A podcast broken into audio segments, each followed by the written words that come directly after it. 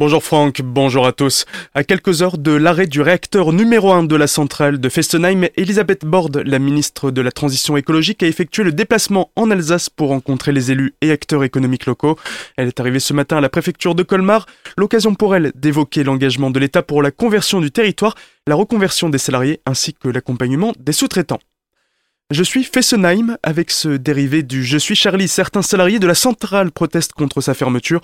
Pour eux, ce n'est pas une décision environnementale, mais pour faire plaisir aux antinucléaires. Les agents EDF souhaitent que le découplage, c'est-à-dire le débranchement du réacteur du réseau national, se passe en huis clos, dans l'intimité, loin des caméras. Ils veulent choisir le moment où ils appuieront sur le bouton sans l'annoncer pour éviter que les antinucléaires ne sabrent le champagne en même temps. Disparition inquiétante à Grisbaroval dans la vallée de Münster. Mardi soir, Natacha Bourgeois a quitté le domicile de son beau-père pour se rendre chez sa belle-mère où elle n'est jamais arrivée. Immédiatement, les gendarmes ont lancé des recherches aux alentours jusqu'en montagne en vain. Si vous croisez sa route, vous êtes prié d'appeler le 17 ou bien la brigade de Münster au 03 89 77 30 51. Le Grand Est victime d'une cyberattaque survenue le week-end dernier. L'attaque du réseau informatique de la région l'a rendu hors d'usage. Quasiment rétabli aujourd'hui, il lui reste encore quelques séquelles. Les auteurs de l'attaque, qui ne sont pas encore identifiés par les enquêteurs, ont infecté le réseau afin de retenir certaines données sensibles dans le but d'obtenir une rançon. Depuis, la région a revu à la hausse ses exigences de sécurité. Elle possède maintenant un nouvel antivirus. Municipal à Colmar, Gilbert Meyer présentait hier sa liste au complet ainsi que 10 points de son programme.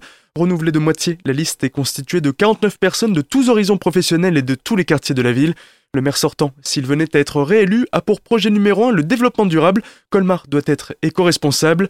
Viennent ensuite la sécurité, la solidarité, l'économie, la démocratie participative, la facilité de vivre dans la ville, le sport, la culture, le patrimoine, le rayonnement international et enfin l'attractivité. Pour Gilbert Meyer, si la méthode ne change pas, la stratégie, oui. Le champ était davantage libre, mais dans la mesure où le député s'est décalé candidat subitement, alors qu'au mi-janvier, il disait appuyer le maire sortant, il a fallu changer de stratégie. Donc euh, la stratégie, c'est celle que je viens d'expliquer, que je termine le mandat si Dieu veut. Hein. Ça, tout dépend de celui qui veille sur nous tous. Hein. Donc nous sommes tributaires. À chaque, à chaque personne peut arriver quelque chose. Moi, je me prépare aussi à ça. Mais je sais qu'à mes côtés, j'ai une équipe qui a la pleine capacité de prendre le relais avec un chef de file qui est déjà en piste. Hein. Tout ce qu'on a développé en partie ce soir, ce sont des idées qui viennent également de la jeunesse. Tout ce qui est verdissement de la ville, c'est également les jeunes. Nous avons dans le PLU un élargissement de quelques 60 hectares afin qu'il soit possible d'accepter toutes les entreprises au-delà de l'attractivité déjà actuelle de la ville de Colmar. On reste dans les élections avec un reportage réalisé par les jeunes de l'atelier radio qui s'est déroulé pendant les vacances scolaires.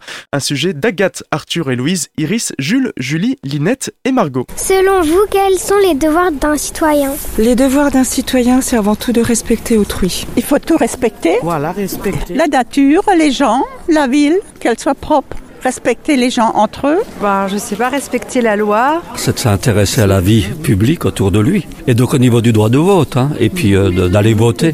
Et le respect surtout. Je sais même pas moi, loi. Respecter les lois. Bonne question. Si je vous dis que les femmes ont le droit de voter depuis 1945, soit 75 ans, qu'est-ce que cela évoque pour vous? Bah, J'ai pas 75 ans, donc j'ai toujours connu le droit de vote, euh, mais je pense que c'est une grande victoire pour les femmes. On a les mêmes droits que les hommes, hein mais je trouve que c'est une bonne chose. Il est temps, comme les femmes sont des citoyens comme les autres, normalement elles ont... On perdrait beaucoup de voix hein, s'il n'y avait pas les femmes.